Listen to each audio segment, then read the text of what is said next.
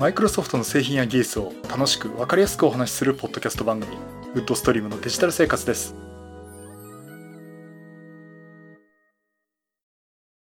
第651回目の配信になります。お届けしますのは木沢です。よろしくお願いします。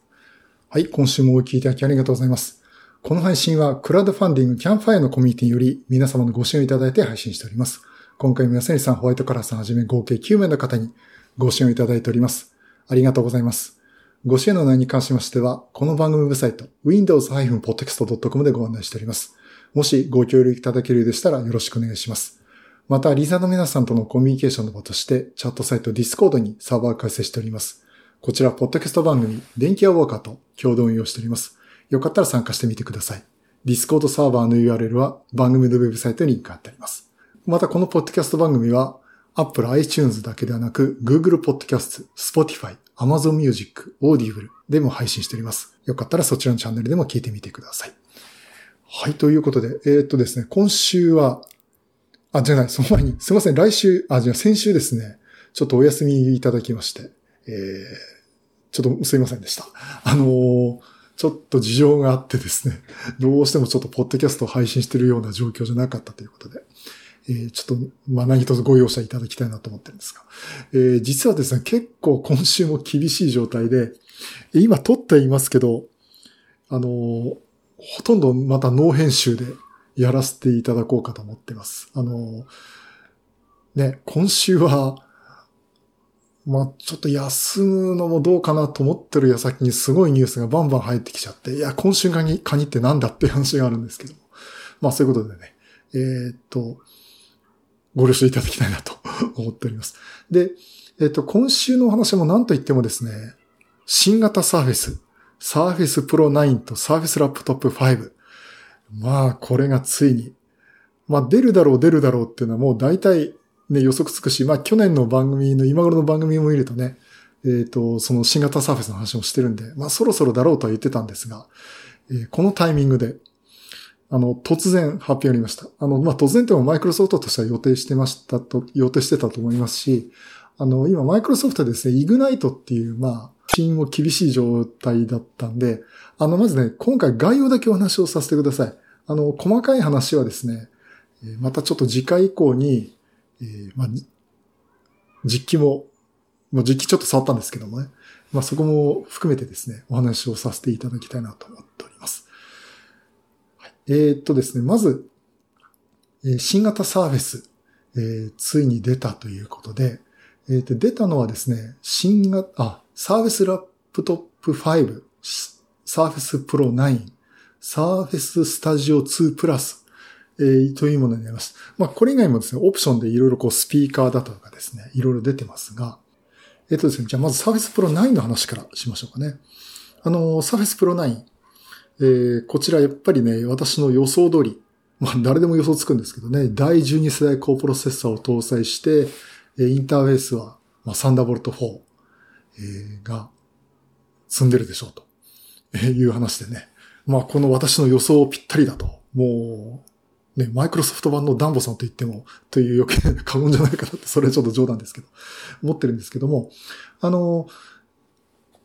やっぱり予想通りですね、あの、さ第12世代高プロセッサー、えー Core i7 の 1255U、123、あと Core i5 の 1235U ですね、えーというのを搭載しているモデルが出ています。で、まあ、GPU については、あのーまあ、第12世代高プロセッサーに入っている GPU ですね。まあ、Intel Iris Xe が搭載ということになっています。で、メモリは、まあ、8GB から 32GB までのラインナップ。で、ストレージについてもですね、あの、最小で 128GB で、まあ、最大で 1TB。まあ、1TB ってのは今時、どうでしょうね。もうちょっと、もう一声 2TB が欲しいって人も中にいると思いますけどね。えーというような、えー基本構成です。で、基本的だと、ディスプレイだとかタッチパネルだとかはですね、あの、Surface Pro 8を踏襲しているというところです。やっぱり特徴的なのが、あの、USB の Type-C のみですね。あの、タイプ A が完全なくなっています。で、そのうちの、えー2ポートがですね、サンダーボルト4。これ USB4 と言ってないですけど、ね、サンダーボルト4ということになってまして。まあ、これかなりインターフェース周りで、あの、まあ、ある意味割り切ってるっていうか、もう USB Type-C だけにしてしまったという感じになります。あとはね、Wi-Fi がね、Wi-Fi 6E に対応しています。まあ、そういったところがあって、あのー、おそらくね、実機はこれ私まだ見てないんですけども、ほとんど外観変わらないんじゃないかと。パッと見その Surface Pro 8と変わらないんじゃないかという感じなんですが、もう中身がやっぱり第12世高プロセッサーの採用を中心したとしたその強化されています。で、ここでですね、Surface Pro X、あ、Surface X でいいんだな。あれどうなったかっていうとですね、ラインナップからなくなりました。えー、といとね、あの、皆さんお喜び、あ、サーフェスプロ X 中止だってお喜びするかと思いますが、それじゃないんですね。サーフェスプロ9のラインナップの一つとして、マイクロソフト SQ3 という ARM ベース、ARM アーキテクチャのプロセッサー、これを搭載したものも、サーフェスプロ9のラインナップとして追加されているということで。これもですね、実績のサーフェスプロ X3 とも言ってもいいようなえー、形でですね、Surface Pro 9に統合されました。で、これはですね、あの、C プロセッサは ARM ベースの Microsoft SQL、あ、SQ3 ですね。で、あの、やっぱりプロセッサーの、これね、スナップドラゴンって言い方しなくなったんですがね。えっ、ー、と、あの、クアルコムの、あ、アドレの 8CX Gen 3。えー、まあおそらくこれ第3世代は出るだろうって、これ、あの、本当今年の初めから私も言ってたんですけど、まあそれが搭載されたというタイプになっています。で、ストレージがですね、これもあの、ちょっと、インテルのモデルとは違うんですね。あの、128GB と、上は 512GB というモデルになっています。あとはその、ま画面周りとかタッチパネルっていうのは他のインテルモデルと変わらないっていう状況。インターフェースも、えー、Wi-Fi6 ね、えー、Wi-Fi 6E を搭載しています。えーね、ただ違うのが、私あの、さっきサンダーボルト4、えー、採用と言ってましたけど、これね、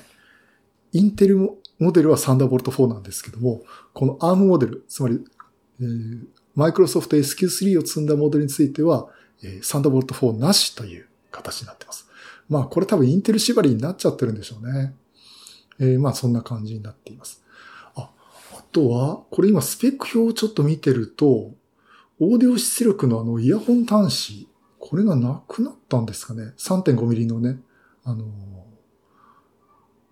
まあ、オーディオに出力端子ですけど。これちょっと実機でね、確認したいなと思ってるんですが、まあ、そんなところで、あの、違いが出てきてます。それともう一つあの、まあ、今、インテルモデルと ARM ベースモデルって言いましたけど、えー、今回からは、えー、ライゼンあの、AMD のモデルはなくなっていますね。あ、もともとこれ Surface Pro は MD なかったか。あの、まあ、そういったところでね、ちょっとした動きがあります。あとあの、Microsoft SQ3 を積んだその ARM ベースについては、えー、5G のですね、まあ、あの、モバイル回線の機能が搭載されています。だこれ言い方としては、えー、Surface Pro 9 with 5G という言い方のモデルになるかなと思っています。まあ、あの、まあ、そういった形でですね、Surface Pro 8の後継ということで Surface Pro 9、まあ、おそらく予想通りの順当な進化を上げているということになります。さて、するともう一つですね。あの、これは私がマジに欲しいと思っているのが、Surface Laptop。これの新型が出ました。Surface Laptop 5。え、これの新型が出ました。え、こちらもですね、13.5インチモデルと15インチモデルということで、えー、2つ出ています。で、あの、これまあ、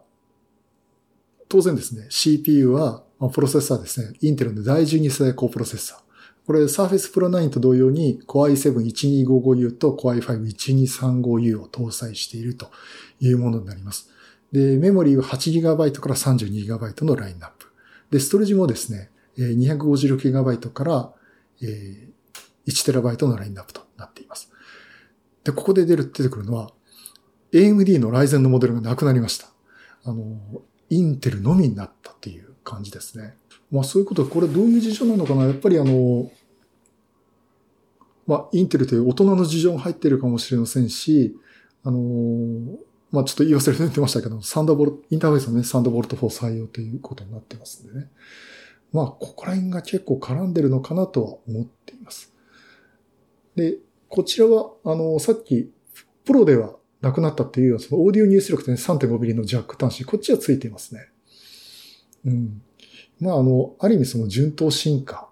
えー、という形になっています。実はですね、これ実機がですね、あの、先行展示もされています。昨日あの、仮、あの、横浜のヨドバシカメラのマルチミデ横浜って私の倉庫があるんですけど、そこ行ったらですね、すでにありました。先行展示ということでありました。ただ本当ね、パッと見、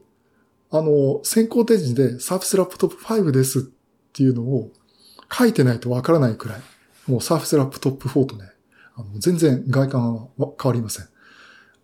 まあ、色がね、新しい色が出てるんですね。まあ、あの、結構ね、緑色に近い、えー、ベースのモデル。まあ、あの、他のモデルで一回出てるんですけど。あの、そこがですね、結構、緑色って微妙だよねって話を前にしてたんですけども、実際実機見ると、